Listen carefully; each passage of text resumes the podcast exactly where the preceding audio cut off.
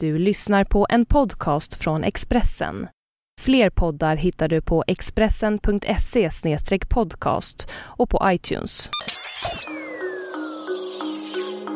Håller han verkligen måttet?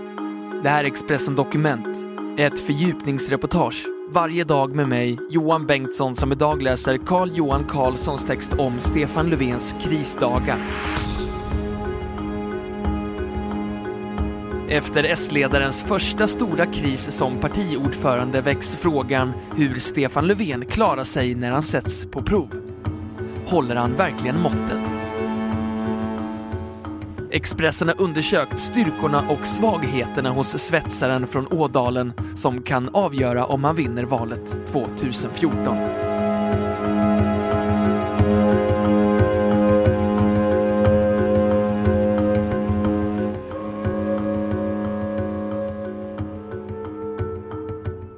Folkets park i Malmö.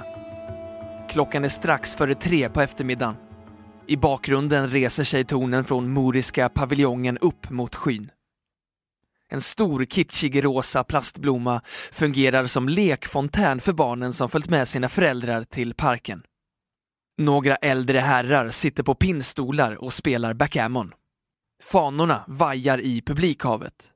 Det är första maj. Snart ska Stefan Löfven kliva upp på scenen. Första majtalet i Malmö blir S-ledarens nästa stora framträdande. Då måste han visa att de senaste veckorna bara varit en kort, gnisslande parentes i ett väloljat S-maskineri under hans ledning. Annars kommer allt fler att börja ställa sig frågan, är Stefan Löfven Socialdemokraternas frälsare?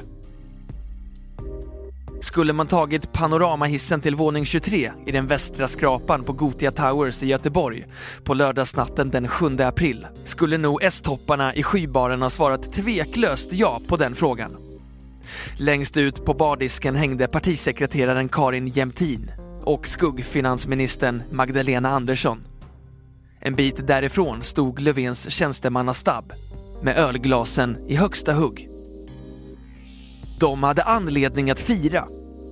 Det som av motionsfloden att döma såg ut att kunna bli en riktigt problematisk tillställning för Stefan Löfven med ett uppslitande bråk om vinster i välfärden blev istället en uppvisning i konsten att kompromissa bort potentiella konflikter. Men den som vet hur en S-kongress går till tvekade aldrig. Inte skulle vänsterfalangen dra ner byxorna på Stefan Löfven mitt framför de cirka 400 journalisterna. Inte efter Mona Salin. Inte efter Håkan Juholt. Nu fick det vara nog med uppslitande interna stridigheter kring partiledaren. Stefan Löfven och hans utsända förhandlare lyckades hålla bråken innanför stängda konferensrum inne på mässan i Göteborg. När de heta frågorna kom upp på dagordningen inne i kongresshallen var de tidigare så högljudda kritikerna fromma som lamm i talarstolen. Men säg det lugn som varar. På kongressens sista dag kom den stora nyheten utan att medierna på plats då förstod sprängkraften i vad som skedde på scenen. Det som hände var att man valde in Omar Mustafa, ordförande i Islamiska förbundet, i partistyrelsen då var han okänd för den större publiken. Idag vet alla som läser tidningarna vem han är. Allt började med en artikel på expo.se dagen efter S-kongressen. Där redovisades det hur Islamiska förbundet med Omar Mustafa i spetsen bjudit in ökända antisemiter och homofober till sina konferenser. Sen blev det fler för varje dag som gick exemplen på tveksamma föreläsare som Islamiska förbundet bjudit in. Kritiska socialdemokrater som ifrågasatte valet av Mustafa radade samtidigt upp sig. Omar Mustafa tog avstånd från all form av antisemitism och lovade att vara mer noggrann med vilka han bjöd in. Det räckte för partiledningen, som samstämmigt deklarerade att hans förklaring var bra nog. Men granskningen fortsatte. Samtidigt som Stefan Löfven duckade frågorna och partiledningen gjorde allt för att delegera ärendet till Veronica Palm, ordförande i Mustafas hemdistrikt Stockholms stad, där han också satt i styrelsen. Strax efter klockan sju på lördagskvällen den 13 april ringde pressfolket i Socialdemokraterna runt till journalisterna för att berätta att ledningen för Stockholms arbetarekommun hade satt sig i möte. I själva verket var det bara Veronica Palm, kommunsekreteraren Olle Burell och Omar Mustafa som samlades i en lokal i Stadshuset. Efter några timmar satte sig Palm och Burell i en taxi till Sveavägen för att möta medierna.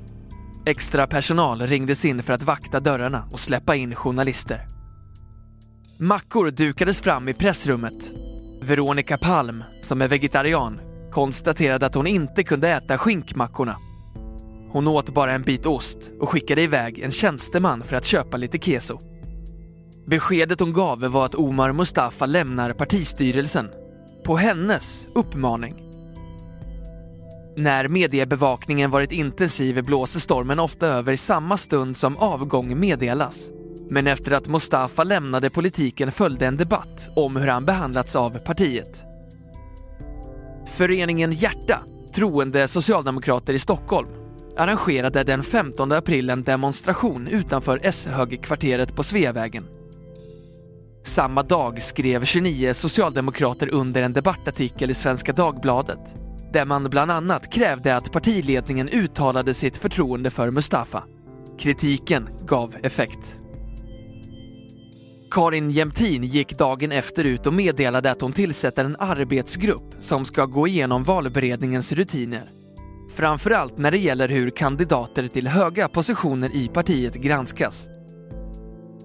Och till sist erkände också Stefan Löfven att partiet misskött situationen.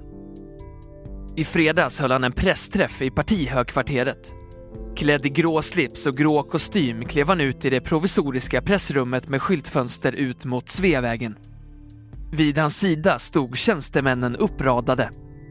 Partiets presschef Odd Guteland tittade fokuserat på S-ledaren när han efterlyste ordning i partiet. Det har slarvats i arbetet med att nominera kandidater och granska kandidater. Så får det naturligtvis inte gå till. Någon ordning får det ju faktiskt vara i ett parti, sa Löfven.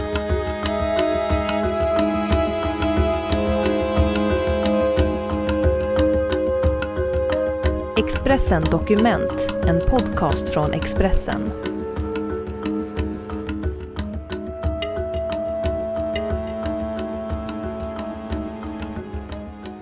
Är Stefan Löfven Socialdemokraternas frälsare?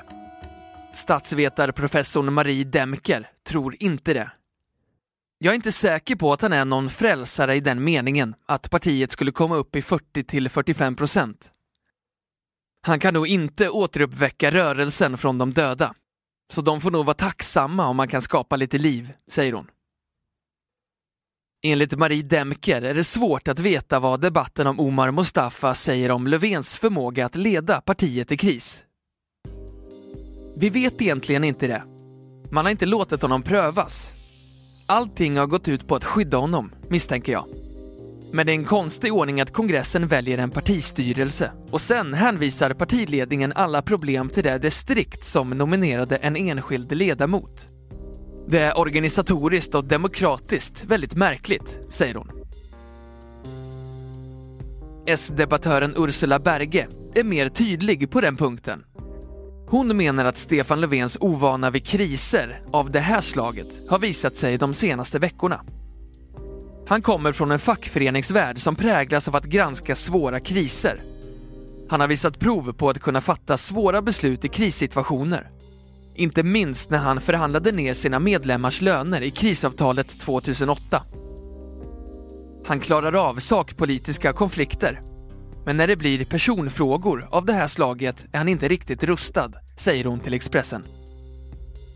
Berge får medhåll av vänsterdebattören Göran Greider, chefredaktör för socialdemokratiska tidningen Dala-Demokraten. Det syns att han inte är van vid den politiska scenen Mona Salin, Göran Persson eller Ingvar Carlsson skulle haft det lättare att hantera en sån här situation. Stefan Löfven har aldrig behövt ta i den här typen av frågor. Det behöver man inte som ordförande i IF Metall. Är Stefan Löfven Socialdemokraternas frälsare?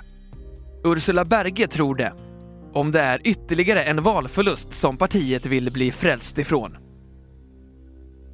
Om frälsning för socialdemokratin är att vinna val, vilket det rätt så ofta är, så kan Stefan Löfven vara en frälsare för Socialdemokraterna.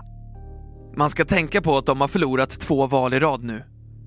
Socialdemokraterna har aldrig förlorat mer än två val i rad. Så nu är de rädda för att förlora ett tredje, säger hon. Men vägen till valsegen kommer knappast gå via talarstolen. Till och med Filip och Fredrik har noterat S-ledarens begränsade retoriska förmåga. Det är en man vars hela uppenbarelse andas att den här mannen inte kan få ur sig klassiker, säger Filip Hammar i programledarduons podcast efter S-kongressen. Han har ingen dräpande aura överhuvudtaget, inflikar Fredrik Wikingsson. Filip och Fredrik är inga auktoriteter inom kunskapsområdet svensk politik. Men när Expressen frågar de politiska tyckarna om Stefan Löfvens svagheter nämner nästan alla retoriken. Han är inte den som självklart broderar ut och finner orden, säger Marie Demker. Vi kommer inte att få några bevingade ord från Stefan Löfven. Han entusiasmerar inte med sina tal. Det är inte så att folk ställer sig upp och vrålar. Det händer inte, säger Göran Greider. Men samtidigt kan hans lågmälda norrländska stil vara en styrka för Stefan Löfven när han inte står i talarstolen. Han har en vinnande personlighet. När man träffar honom får man en stark känsla av att han inte har några maktfasoner för sig. Stefan Löfven verkar vara väldigt sympatisk helt enkelt. Vilket går både genom rutan och mikrofonen, säger Greider. Är Stefan Löfven Socialdemokraternas frälsare? Den S-märkte statsvetaren Stig-Björn Ljunggren tycker att det är helt fel beskrivning av Stefan Löfven. Nej, han är definitivt ingen frälsare. För att vara en frälsare måste man också ha ett evangelium och det har vi inte sett än. Men han kanske är Johannes döparen som kan bereda vägen för en ny socialdemokrati. Men frälsare? Nej, sånt tror vi inte på. Det är hårt arbete som gäller, säger han. Och hårt arbete är Stefan Löfven van vid. Med en bakgrund som svetsare vet han vad det innebär att ha ett vanligt jobb. En erfarenhet som ger honom trovärdighet i jobbfrågan. Och det har han förstått. S-ledaren missar inte ett tillfälle att beskriva sig själv som en arbetargrabb. Men framförallt är det tiden som ordförande för IF Metall ett uppdrag där tillväxt står i fokus och kontakten med näringslivet är en stor del av vardagen som ger honom ett försprång i den fråga som alla tror att valrörelsen 2014 kommer att handla om. Nämligen jobben. Här ligger hans stora styrka, enligt en enig tyckarkår.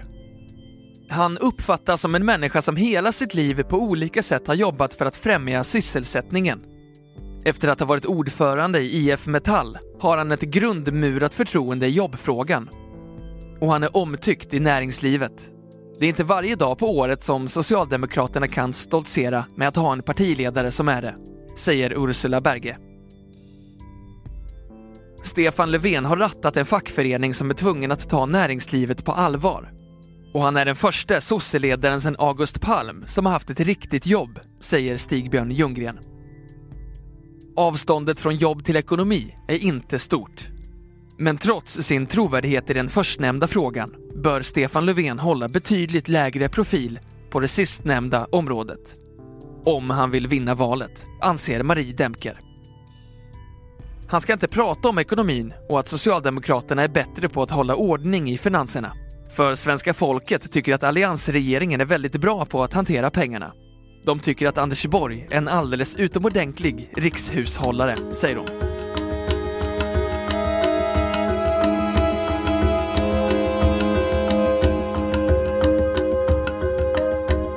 Expressen Dokument, en podcast från Expressen.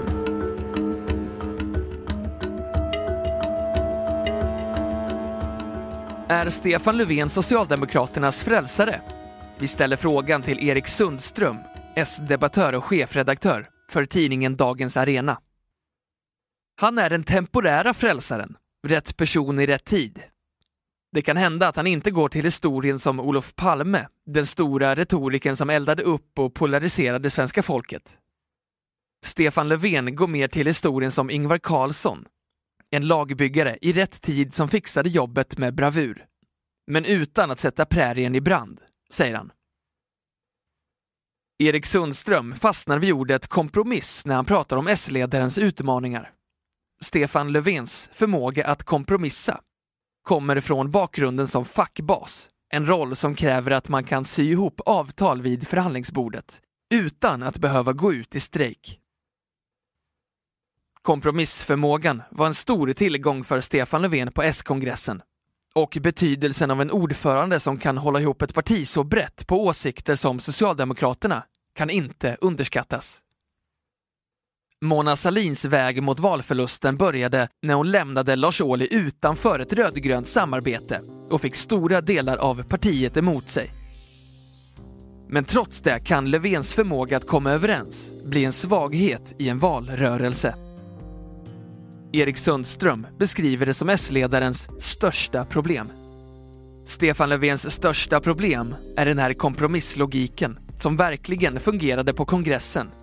Att samla intrycken, se de olika positionerna, lyssna in och lägga ett förslag som alla accepterar. Det kan bli en belastning på vägen mot Rosenbad.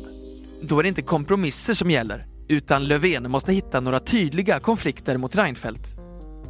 Där är det inte den fackliga kompromissviljan som behövs, utan det är den sluga politikern alla Göran Persson som behövs, säger han till Expressen. Är Stefan Löfven Socialdemokraternas frälsare? Göran Greider är den siste som får frågan. Han ser inte S-ledaren som en frälsare. Nej, det tror jag inte att han känner sig som och jag tror inte att medlemmarna uppfattar det så. Han är snarare ett ankare, ett skyddande räcke, men ingen frälsare. Hade Socialdemokraterna en frälsare skulle de säkert tjäna på det, men det tror jag ingen tycker att Stefan Löfven är, säger han. Göran Greider tror med sitt vänsterperspektiv på den socialdemokratiska tillvaron att Stefan Löfven riskerar att förlora valet för att hans politik inte skiljer sig tillräckligt mycket från alliansens. Han har bestämt sig för att sitta still i båten och lägga sig väldigt nära mitten. Och det kan visa sig vara fullständigt förödande när det kommer till en valrörelse.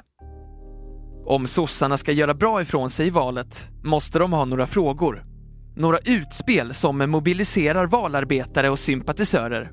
Som får folk att gå och rösta. De måste känna att det finns något som skiljer ut vänstern ifrån högern, säger han. När Håkan Juholt höll sitt installationstal på extrakongressen i mars 2011 lyfte nästan taket i kongresshallen. Halleluja-stämning blev efteråt en återkommande beskrivning av atmosfären i lokalen.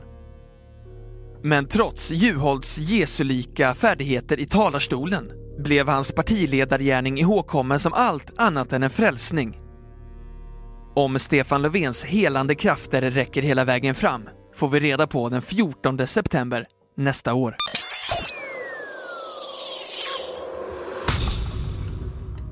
Du har hört Expressen Dokument, ett fördjupningsreportage om Stefan Löfvens krisdagar av Carl Johan Carlsson, som jag, Johan Bengtsson, har läst upp.